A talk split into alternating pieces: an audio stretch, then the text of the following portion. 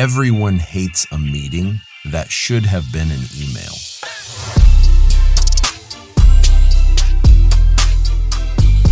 Meetings for meeting's sake drive us all crazy.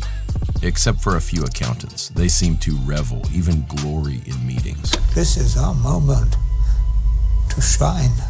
The universal animosity towards meetings is true in business, it's true in ministry, it's probably even true in your local HOA. Good morning, my neighbors! But there are certain meetings that are just a travesty. I'm about to play you a clip from a meeting that's about as helpful as a stick in the eye. I'm very sorry, but the time has expired. Chair now recognizes the Executive Committee, Credentials Committee, for response. That's an unpleasant taste of the bloated bureaucracy that dominates the largest Protestant denomination in the United States, the Southern Baptist Convention. Every year, thousands of messengers gather for hour after hour of approving minutes, procedural talk, motions, committees, resolutions, and voting. But this past year, at the 2023 gathering in New Orleans, there were a few moments of fireworks. For 178 years, the SBC has been a blend of at least a dozen different tribes of Baptists. That's the voice of Rick Warren, well known founder of Saddleback Church in Orange County, California, author of the best selling Purpose Driven Life, seeker sensitive church growth guru. If you think every Baptist thinks like you, you're mistaken. For several decades, Warren Saddleback Church was a card carrying member of the Southern Baptist Convention.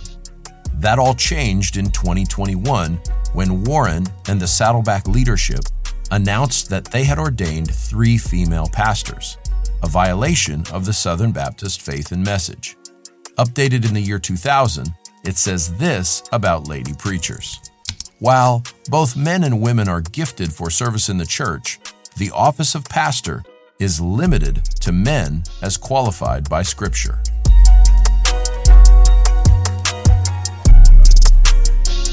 Warren is defending his church at the 2023 SBC convention, arguing that a different view of women's roles in the church shouldn't disqualify Saddleback from membership in the SBC.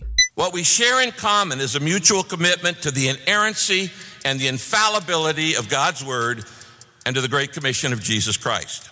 No one is asking any Southern Baptist to change their theology.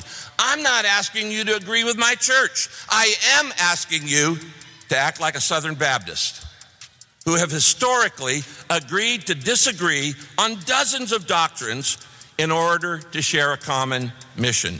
Warren's case is a simple one. Southern Baptists agree on all the important stuff the authority of the Bible, the saving work of Jesus, and the mission of the church. He's arguing that they shouldn't divide over a secondary issue, like whether or not women can be pastors. We should remove churches for all kinds of sexual sin, racial sin, financial sin, leadership sin, sins that harm the testimony of our convention. But the 1,928 churches with women on pastoral staff have not sinned. If doctrinal disagreements between Baptists are considered sin, we all get kicked out. You'll never get 100% of Baptists to agree 100% on 100% of doctrine. I don't have any interest in debating whether or not Warren should still be in the SBC. I don't have a particular dog in that particular fight. That's not what this episode is about, and it's not why I'm bringing it up on this podcast. What I'm interested in is Warren's argument how he ranks these certain doctrines as more important than another. Is he right when he claims the role of women in the church isn't that big of a deal? Is that an issue on which good and godly people can disagree? And what issues fall into that category? And which ones are not up for debate? What Rick Warren is really doing at the convention is ranking doctrines. He's saying that the issue of women pastors isn't as big a deal as, say, sexual sin. And what he's doing there is very important as he prioritizes doctrines. And it's something that every Christian needs to learn to do. But I want to show you how to do it well, because I believe Rick Warren is doing it wrong. On this episode, the first of season three, John MacArthur's long and fruitful ministry is going to help us navigate doctrinal disagreements. He will show us how to defend all of God's truth, something John is well known for, and how to keep the main thing the main thing, never compromising the truth and being gracious towards those we disagree with. Through it all, we'll learn the important value of something called theological triage. We'll learn how to rank and prioritize doctrines in the Christian life. That's the theme of this episode. We'll define theological triage, learn how to practice it way better than the example of Rick Warren, and we'll see that the wisdom of it is crucial for an enduring ministry. Ministries will not last, and Christians will have a diminished witness if we fail to understand and employ theological triage properly. My name is Austin T. Duncan. I'm the director of the MacArthur Center for Expository Preaching at the Master's Seminary. And this is season three of the podcast from the center The Enduring, the timeless and fruitful ministry of John MacArthur.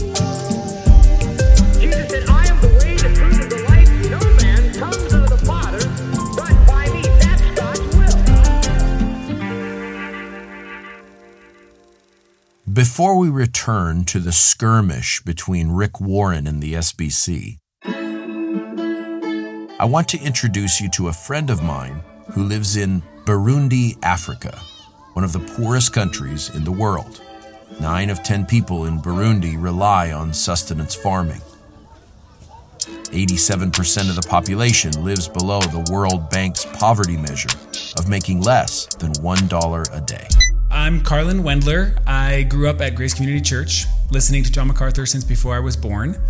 And I went to university at UC San Diego, studied molecular biology and history, and then went to medical school at the University of Michigan, where I met a group of people who were passionate about using medical education to advance the gospel in places that didn't have a lot of doctors or light.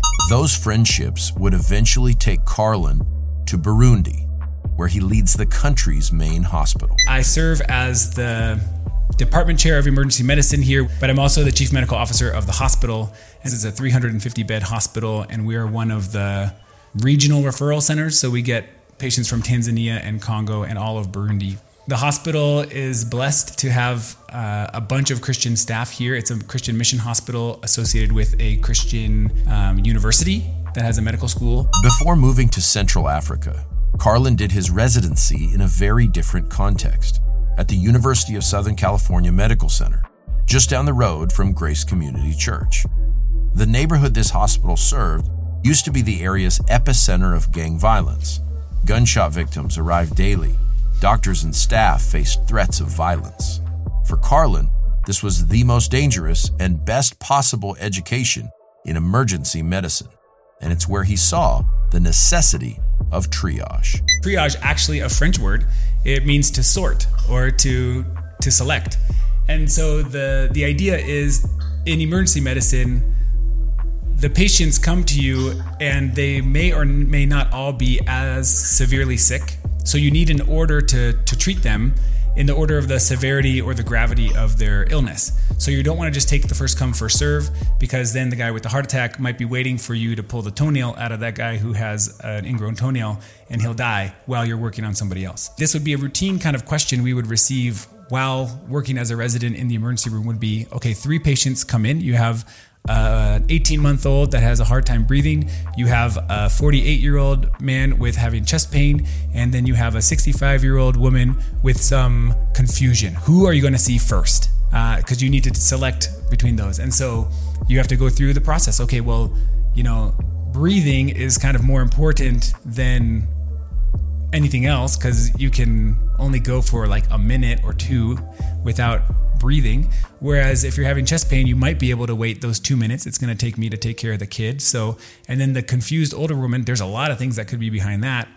Hopefully, it's not the worst case scenario, but so we're going to go for the kid first. You know, we're going to treat the kid because they're because breathing is more important than circulation, is more important than you know mental status. So that's a kind of a triage from a medical perspective is identifying those vital sign abnormalities or those symptoms that are the most acute that need attention right now so that you don't lose a patient while taking care of somebody else. In July of 2005, Dr. Albert Mohler was the first to apply the terminology of triage to Christian doctrine.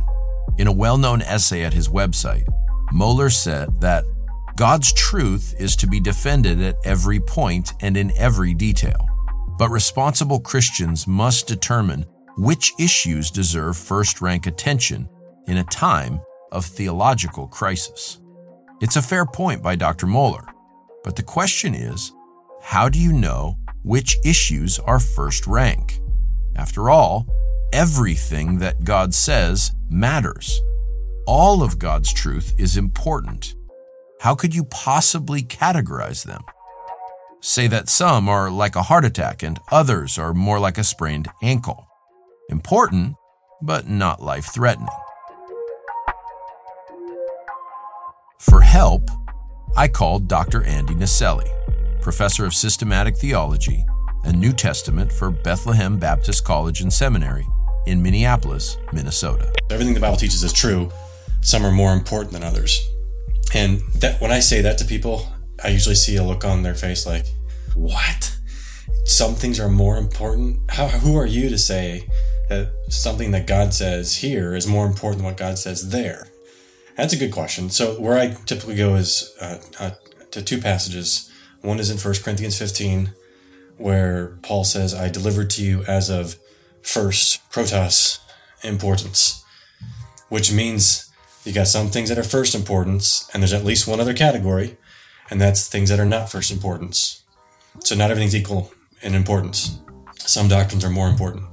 And that goes right along with another passage in Matthew 23 when Jesus refers to the weightier matters of the law. So that's a little different different metaphor of weight.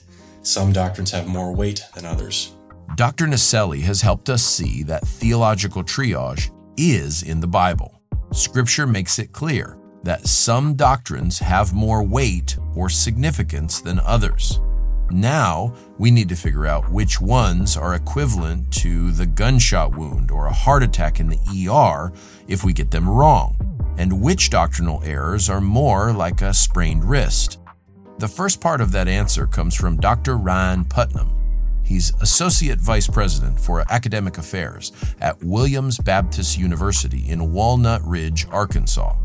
He also wrote a book on this topic. It's titled When Doctrine Divides the People of God An Evangelical Approach to Theological Diversity. Again, because we're Protestant evangelicals, we don't have a magisterium that just you know sends us out a list. These are the things that that, that go into each category. So there's a there's a degree of subjectivity to this um, that that comes from us thinking about what we place the most value on, what we see in Scripture uh, stands out as clearest and most important. And so I, I just preface this by saying that uh, I think Protestant evangelicals across the board, at least in particular camps, will have some pretty similar um, taxonomies, but it might it might be a little different here or there. The first thing I think about is what does Scripture explicitly state, and where what Scripture explicitly states, to me, goes into that category of of a first tier doctrine, and things that are directly implied by what Scripture explicitly states also goes into that first tier category. Key point here from Dr. Putnam. Even if an issue isn't directly related to salvation, it can still be first tier if it's explicit in the Bible and someone still insists on rejecting it. If Scripture clearly and explicitly takes a position, we must take that same position. If we don't, we're disregarding the Bible, which is always a first category issue. Thankfully, Scripture is clear. God intends us to understand His revelation. Well, I'm not entirely sure how scripture could be authoritative as the word of God to us if it weren't clear enough for us to understand it. God doesn't tell us everything about the mystery of his will, but where God has revealed himself, where God has spoken to us verbally, he is clear. It doesn't mean that every aspect of scripture is clear or that we're not going to disagree about some smaller, less important issues. But on the things that matter most, scripture's very plain, very clear, and it is a sufficient authority for guiding our faith and practice. John MacArthur has been making this point for decades. Here he is in a 2006 sermon titled Reasons to Trust the Clarity of Scripture. Scripture is necessarily plain because God, its author, creator, redeemer, speaks plainly to accomplish his purpose. And what is his purpose in human history? It is to redeem men and women, to gather a bride for his son. It is to bring a message of salvation so that those who were chosen before the foundation of the world in Christ can hear and believe and be saved and be brought to eternal glory as the bride of the Son of God. God's purpose is crystal clear. God's plan is plain. This presupposes that the Bible is a revelation.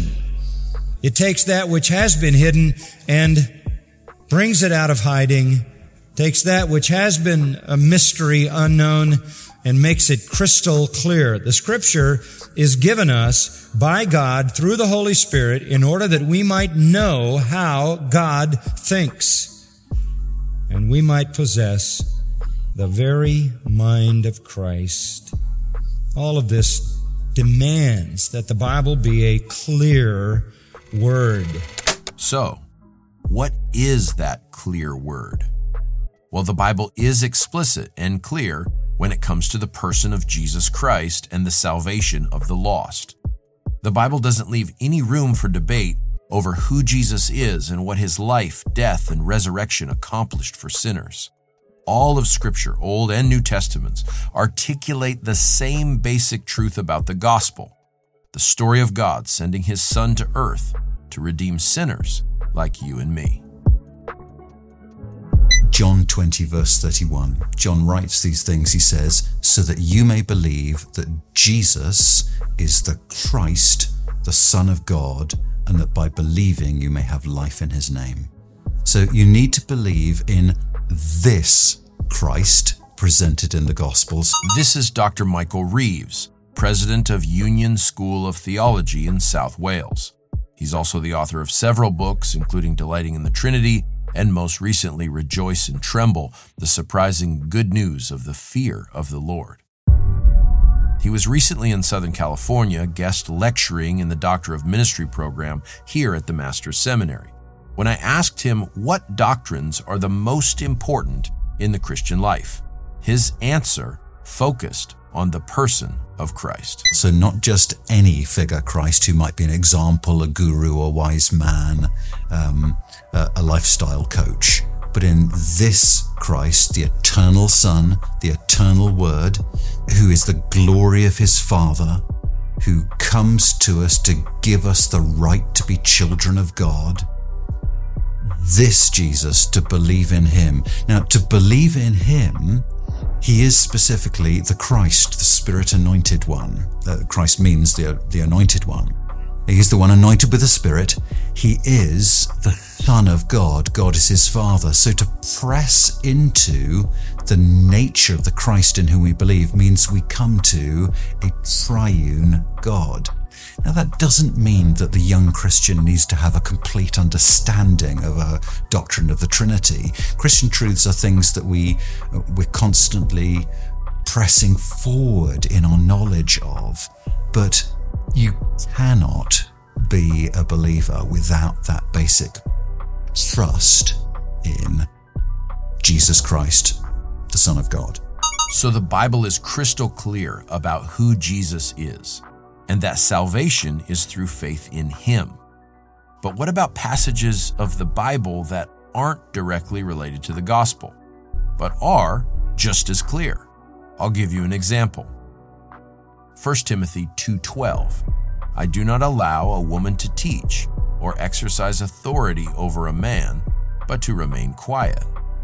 Rick Warren and lots of other Christians would say it's okay to disagree about that verse because it's not talking about salvation. Here's Warren making that very point on a podcast not long after Saddleback and the SBC parted ways.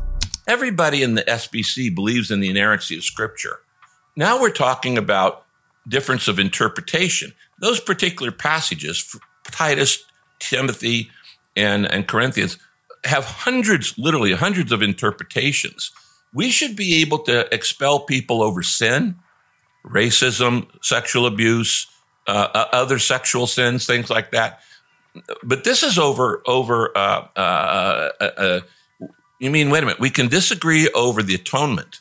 We can disagree over um, um, election and and and we can disagree over dispensationalism. We can disagree over the second coming. We can disagree over the nature of sin, but we can't disagree over what you name your staff. Okay.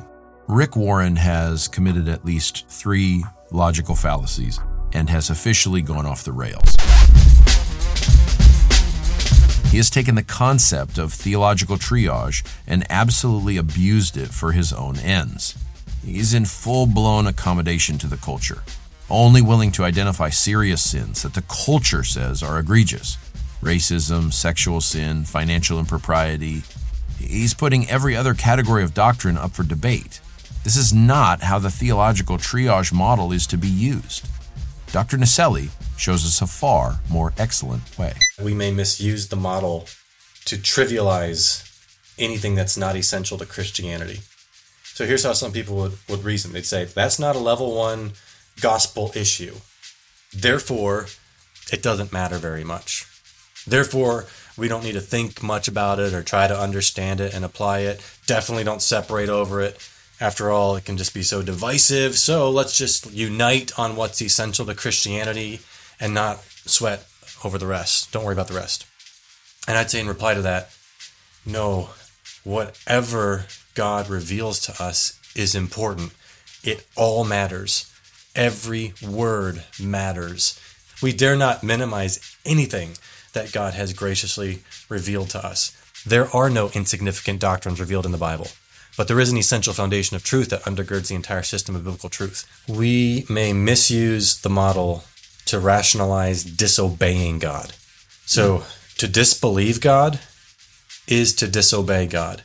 And a fundamental way that we sin is by thinking that we know better than God does.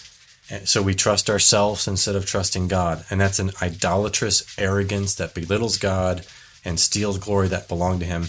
And I I can't help but seeing this when people just dismiss the issue of what God says about men and women in the home and the church as if ah, that's, that's not a first level issue.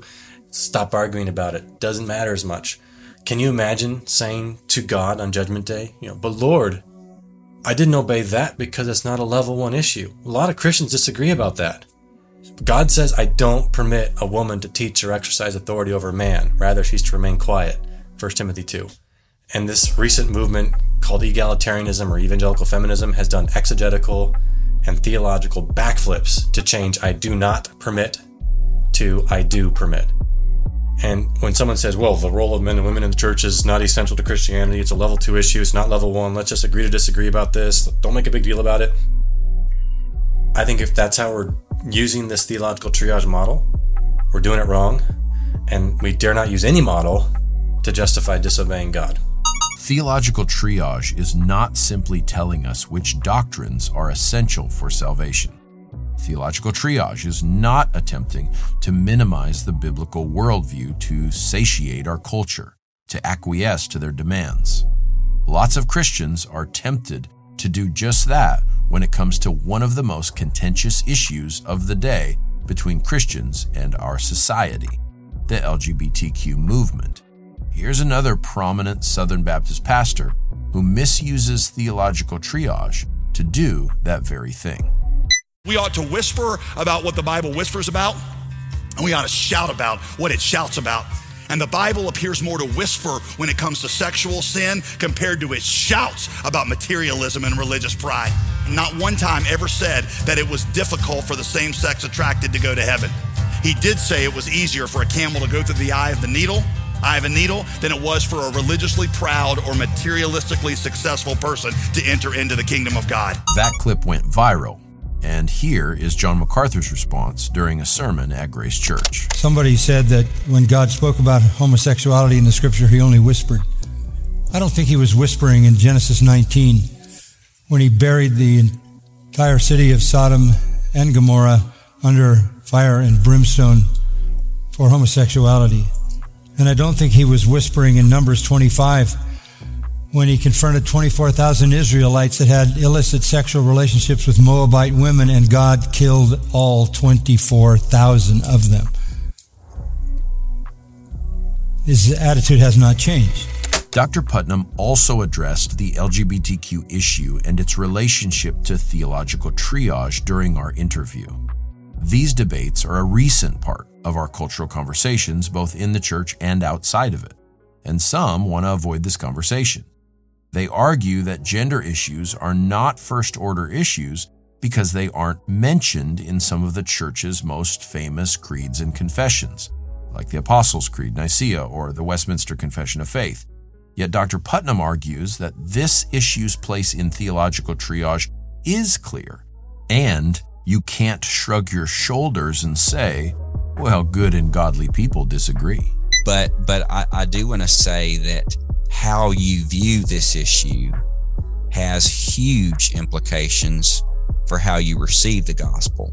Because I mean, how how can a person place their faith in Christ? How can a person repent of sin if they don't acknowledge what scripture plainly labels as such?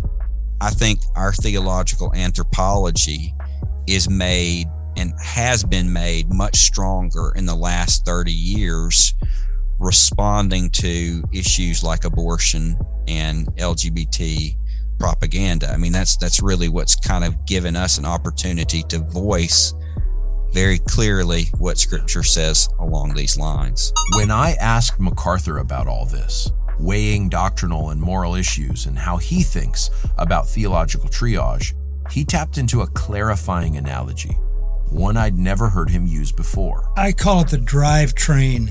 I mean, you've got you've got the the whole vehicle, which would be the composite of all theology and biblical truth, but the drivetrain is what matters. You have to have the true God, who is a triune God. You have to have the God who is the creator and sustainer and judge of the of the world and of all human beings and all angels and in control of history and sovereign. You got to have that God. You can't you can't have another God. Secondly, you have to have Christ, who is the true Christ, who lived born of a virgin, sinless life, substitutionary death, physical resurrection, ascension into heaven, um, coronation, and return and kingdom. That's drivetrain. And then you have to have the gospel right. That the gospel is repenting and believing in, and confessing Jesus as Lord. So if if all if that package is there, you you've got the substance of what are the essentials. The drivetrain analogy is helpful because it keeps us from minimizing certain doctrines or disconnecting them from other theological issues. Look, maybe you're not mechanically inclined like Dr. MacArthur. Maybe you're more like Corey Williams and you don't know the difference between a choo choo train and a drivetrain. A drivetrain is not actually a solitary part of your car. It's a group of parts that all collaborate with the engine that moves the wheels in various parts of the car to put it into motion. The transmission, the differential, the drive shaft, the CV joints, the wheels, all are part of the drivetrain. It can't be separated or the thing doesn't work. As the drivetrain is, so the gospel is to the Christian faith. Okay, we've defined theological triage. And we've talked about how anything related to Scripture and Christ is of first importance. We've cautioned against downplaying the rest of what the Bible reveals. Now, the question is what has theological triage or the drivetrain looked like over John's five plus decades of pastoral ministry? How has he put this concept into practice? And what can we, pastor or not, learn from his example? How do you apply theological triage or MacArthur's drivetrain analogy in your church, in your relationship with a Christian from another denomination, or in your perspective on the mission of the church, cultural issues, or online debates over people's convictions and practices? The question is how do you live out theological triage? I stumbled onto a fantastic example of theological triage in the real world during a recent trip the MacArthur Center took to the marvelous Midwest. We were visiting alumni of the Master's Seminary and interviewing folks for the podcast. And the trip's first conversation was in Lee's Summit, Missouri, 20 minutes southeast of Kansas City. As we approach Summit Woods Baptist Church, where TMS alumnus Brett Kapranica is the senior pastor, we were initially confused. There were three different churches, seemingly in one gigantic parking lot. Once we figured out which one was Summit Woods, we met Brett and began our interview, and we asked him about the churches next door and how he navigates those relationships. We sit on property that's right off of a, of a highway on the east side of town, and it's zoned for churches. One of the streets near us is called Church Street. So it's zoned for churches. And so you'll have us, the Baptists and the Methodists, and then the Mormon building is, is next door to that. Methodists and Mormons. Both quite different than Brett's Baptist Church. But Brett responds to them differently. Here he is describing his gracious but appropriately cautious stance toward his Mormon neighbors. We've been approached in the past about doing some community joint events and sharing an opportunity on things that we would probably morally agree with, but we've declined to be involved with because we didn't want to give affirmation to a group that we think is is you know opposing the gospel that we preach every week. But even though Summit Woods Baptist Church has disagreements with the Methodist Church, uh, they still approach that relationship much differently than the one with their Mormon neighbors. And I have gotten to know leadership there. Uh, my kids went to preschool there, and so I got to know some of the the people there. Um, you know, we there are secondary issues of how we define the church that you know we're not going to be Methodists, and uh, there's approaches to preaching that that are just very different. But there's there's an understanding that we preach Christ and Him crucified, and He's the only means of salvation, and they would affirm that. So that's been good. As Pastor Kapranica arrives for work each day, he just has to look one parking lot over to see a cult that denies the essentials of the gospel, one he doesn't partner with in any way. On the other side of his church, he sees a congregation that goes a different direction than Summit Woods on second and third category issues. But he sends his kids to their preschool, knowing that they'll be taught the essentials of the gospel. Beyond the Mormons and the Methodists, Brett described another category of churches in the Kansas City area ones where there's broad agreement on doctrine and Christian practice. We have developed in this area a, a fellowship of pastors who are like minded. I was just with them yesterday. There's probably a dozen of us. We, we either meet on Zoom or we meet together face to face as often as we can, once a month. uh, and that was really that has really been a rich fellowship that has grown. And I don't know that I've ever had anything quite like it until moving here. And I think it's a unique providential move of the Lord to bring these brothers here to this area at this time. But when we went through COVID, we talked every single week together. And and it's we're like-minded enough on on all, not just the essentials, but even on how we define what a local church is, and expository preaching, and a biblical theology, and understanding of conversion. We're like-minded on those things. That we, there's a freedom to talk among ourselves and and say, hey, here's what here's what we're dealing with. Probably I wouldn't have that freedom with many other men. Brett just walked us through a helpful paradigm. Do not partner with the Mormons because they do not proclaim the gospel. Appreciate that the Methodists preach an accurate gospel, but don't follow their form of ecclesiology and other doctrinal matters. Then, actively seek out like minded churches and other pastors who can encourage and strengthen your ministry. If you're a pastor, you're going to have to think through your relationships with other pastors in your area, even if you don't share a parking lot with them like Brett does. For decades, John MacArthur has had to make the same real life decisions. He's had to navigate relationships with Christians he's disagreed with. In these instances, the theological drivetrain has been extremely useful.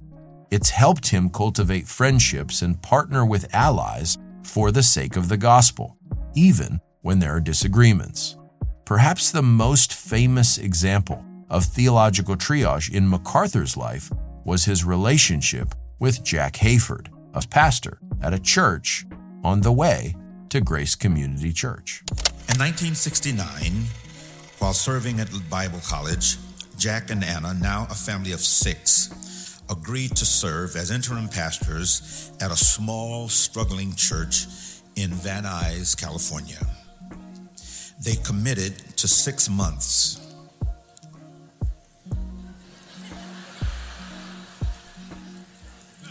so much for planning. But anyway, uh, but God had other ideas, making it clear that Van Nuys was going to be a permanent assignment for the rest of his life and for the term that God had ordained.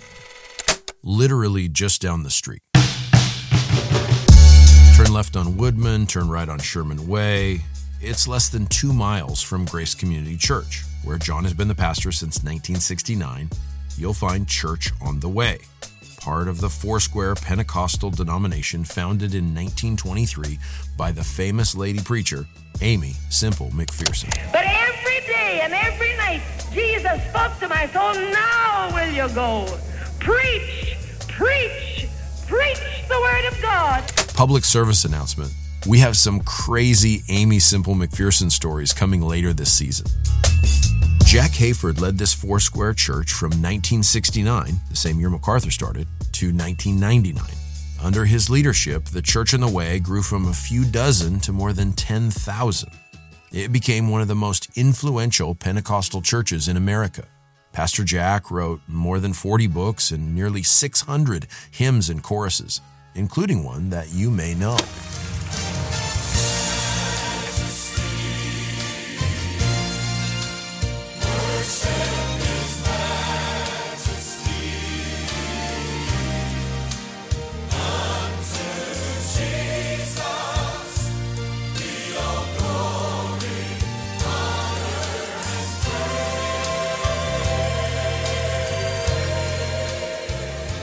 Though Grace Church and the Church on the Way both served the San Fernando Valley, they could not be more different.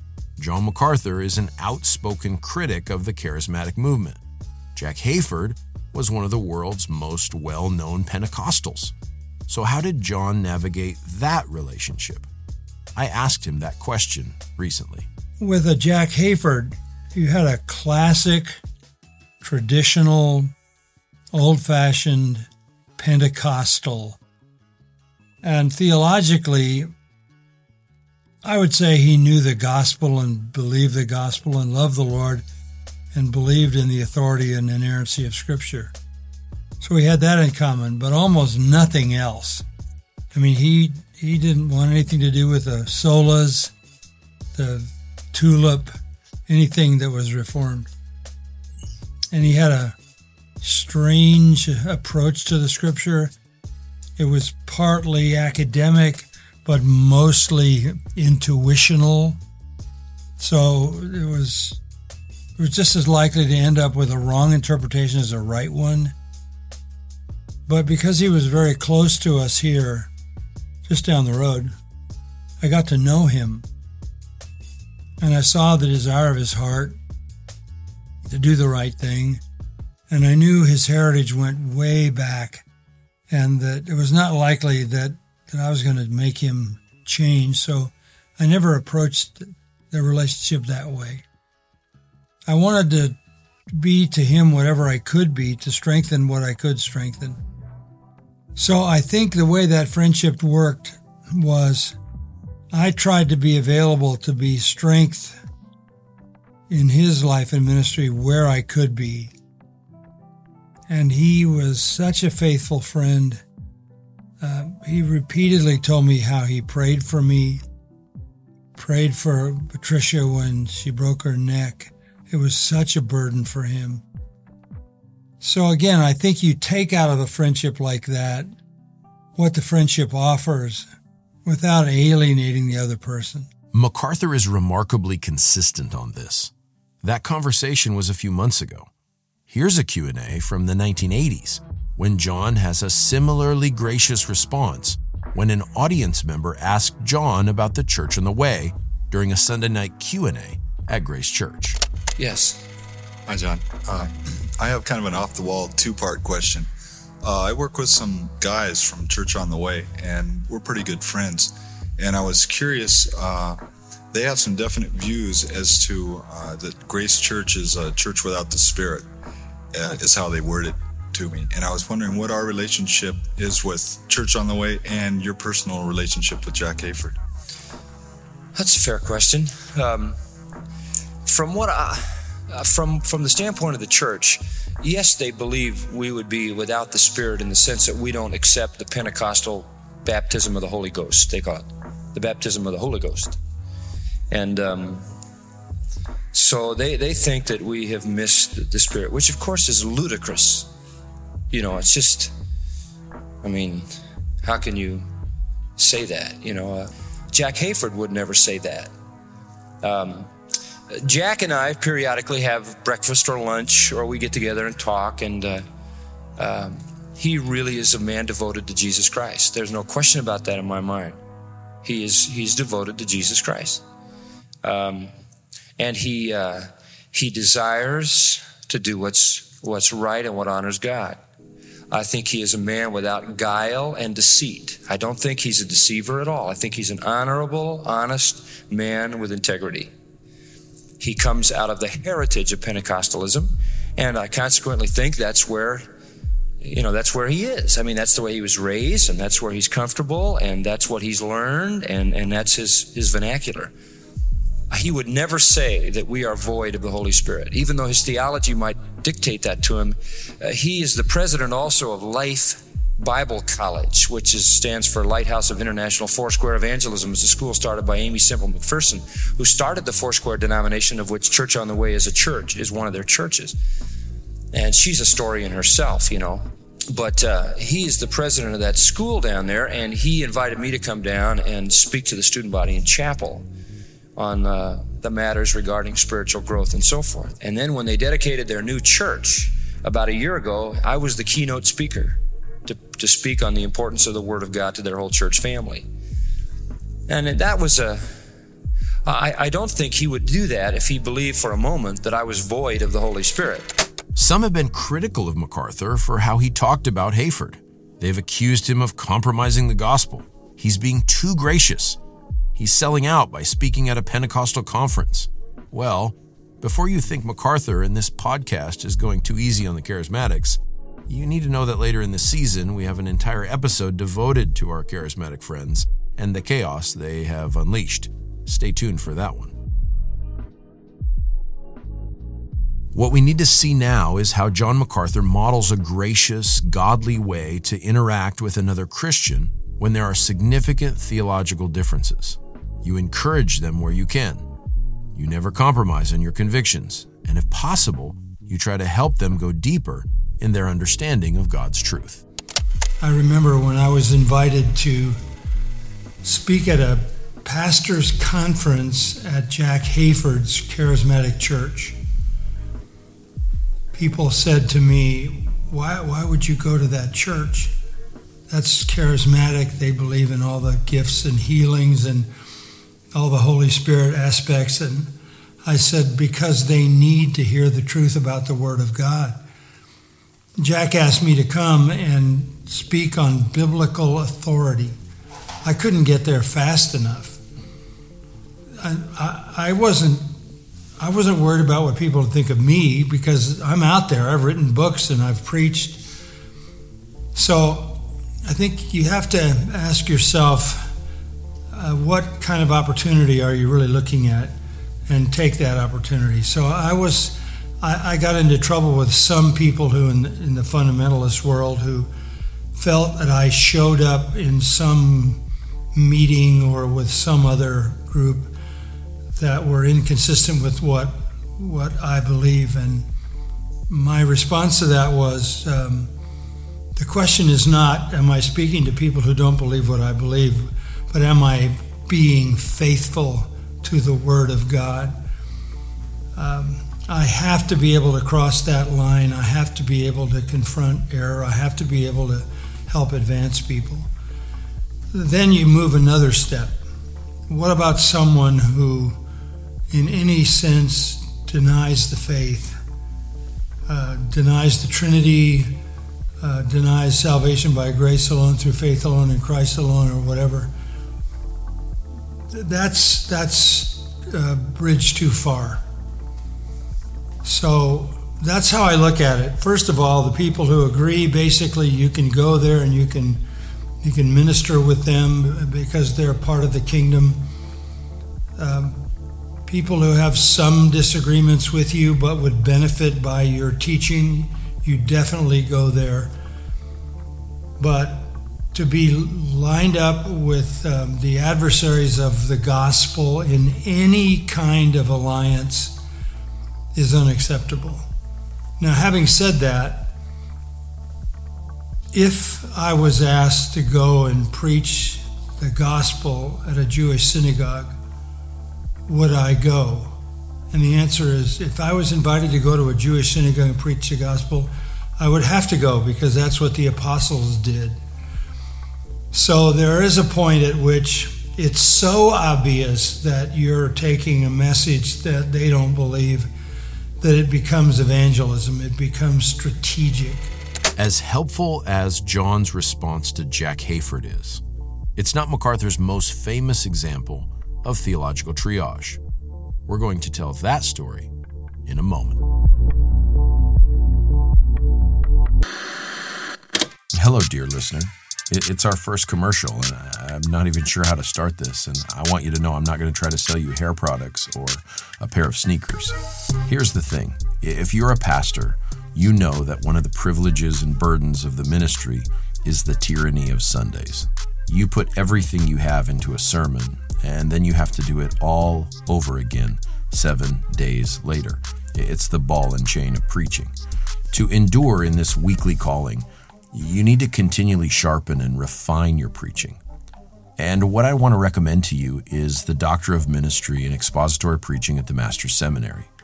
Led by our Dean, Dr. Steve Lawson, and an impressive group of visiting faculty members, including Michael Reeves, Tom Schreiner, Joel Beeke, Andy Naselli, and many others, this modular program will work with your schedule and ministry commitments to ensure you get a world class practical education that's sure to improve your preaching and strengthen your church. To be able to sit under Dr. Lawson and Dr. MacArthur in the Doctor of Ministry program was one of the privileges of my life. To learn more about the Doctor of Ministry, go to tms.edu and request some information. See, that wasn't so painful, was it? Now back to our regularly scheduled programming. Nothing in John MacArthur's 54 years of ministry has intimidated him more or forced him to study harder than a 1998 debate with his good friend, R.C. Sproul. He even had the temerity to ask me to debate him on baptism. This was terrifying to me. I never studied for anything that hard in my entire life. If anything came out of that, it proved that if I get desperate enough, I can work hard. John made those comments during his eulogy at R.C. Sproul's memorial service. His good friend and debate partner had gone home to be with the Lord on December 14, 2017. Almost 20 years later, he still sees in that debate one of the high points of their relationship.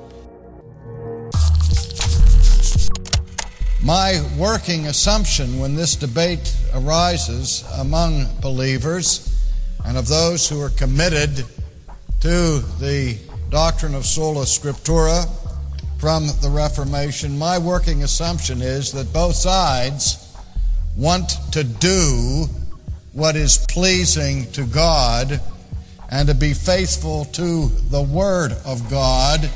That is, of course, the unforgettable voice of Sproul, beginning his defense of infant baptism at the 1998 Ligonier Conference. Sproul was a lion of the Reform movement and the founder of Ligonier Ministries.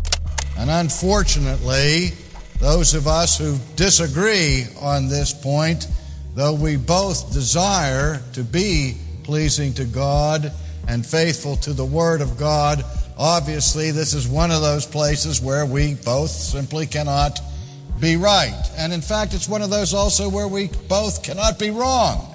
Somebody's right and somebody's wrong. And we all know who that is, so we can uh, take a break. so, who won the debate? RC or JMAC? Infant baptism or the biblical position? I'd encourage you to listen for yourself. The recording is available on the Ligonier website. There's much to learn about the topic at hand, but even more, there's so much wisdom, grace, and friendship on display. Together, these two men model what it looks like to be friends and disagree theologically. Just last week, somebody was talking with me and they had a copy of the brochure for this conference and they said, I see that you and John MacArthur are going to be talking about baptism and whether it is to be administered to infants. And I said, Yes. They said, Well, I hope you go out there and change John's mind on this subject. And I said, Let me tell you something about the John MacArthur that I know. That if you can prove your position to John MacArthur from the pages of sacred scripture, he'll change it in a heartbeat. Because I've never met a man in my life who is more sold out to building his theology on the basis of Scripture alone than my brother John. And so that really is my burden, is to try to persuade him on the basis of Scripture. He won't let me appeal to history or tradition or church authority. That was RC to a T. So open, so gracious, so loving. That never, ever diminished our relationship. Not one bit. And uh, we, we, had an unusual bond of love uh, and friendship. And uh, even though it was so far apart, right down to the, to the very end of his life. Recently, I asked John MacArthur why he and R.C. were such good friends, even though they came from different theological backgrounds and disagreed on several points. His answer can help all of us navigate relationships where there are disagreements on second and third category issues. Well, certainly I had almost everything in common with R.C. theologically. In fact, you know, I, I, I told him he needed to pastor a church and be an expositor, and that was the richest time in his ministry. So we, we had very few things we didn't agree on. There were some theological differences, and uh, there were some personal challenges. But that relationship continued to get stronger and stronger. Um, and I think as the battles got hotter and hotter, that that just expanded that commitment, and to the point where ECT came out, the Evangelicals and Catholics together. He asked me to come and be on his team, along with Jim Kennedy, against the adversaries who were waltzing with the Roman Catholic Church. Theological triage has made John MacArthur's ministry more effective. His partnership with R.C. Sproul is proof of that. Together, the two of them have stood to defend the gospel. Their partnership has strengthened the church and helped countless people. That partnership wouldn't have been possible if John didn't understand theological triage.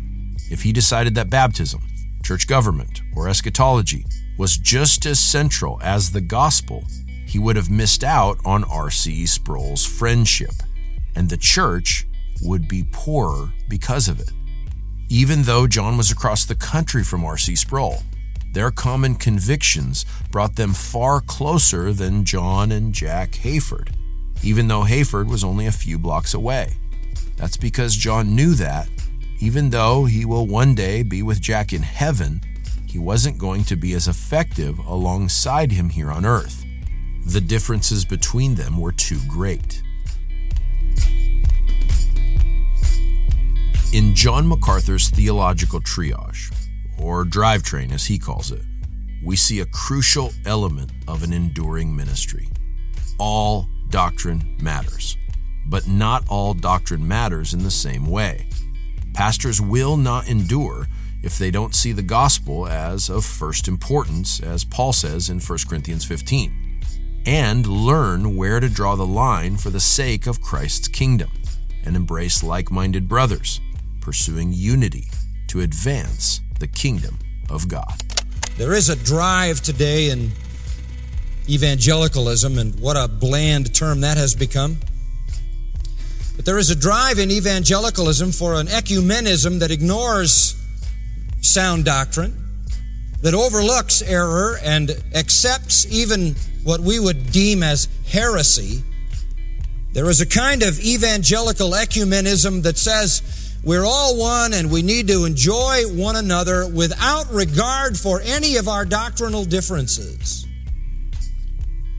That is a false and unbiblical and displeasing unity, if indeed it is unity at all, in the sense that it dishonors and displeases the Lord. There is another kind of striving for unity that wants to disregard iniquity and embrace everybody no matter whether they are walking in obedience to the Word of God or not, overlooking their sin and their iniquity.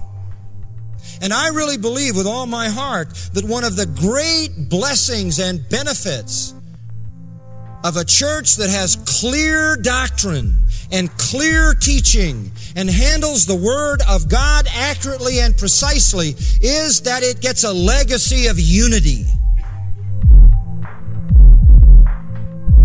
because the people think the same things. They render the same judgments. They agree.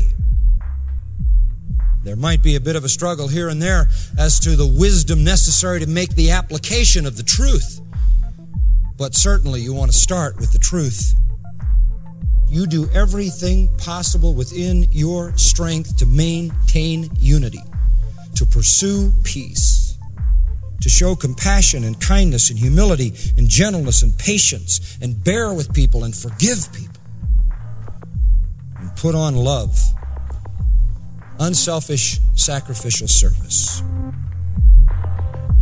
And that spiritual unity will become visible and God will be glorified.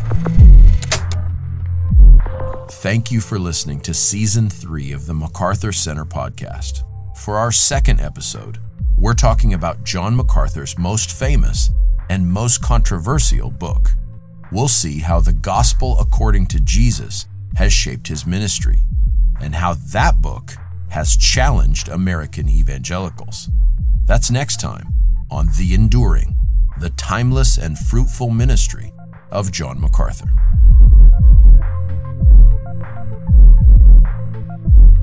The Enduring is produced by Austin T. Duncan, Corey Williams, and occasionally Jeremy Volo. Special thanks to Carlin Wendler, Michael Reeves, Andy Naselli, Rain Putman, and Brett Kapranica. If you're enjoying this podcast, would you be so kind as to like and subscribe? That helps others discover our podcast. And for more information about the MacArthur Center, go to macarthurcenter.org. And to learn more about the Master's Seminary, go to tms.edu. ATD, out.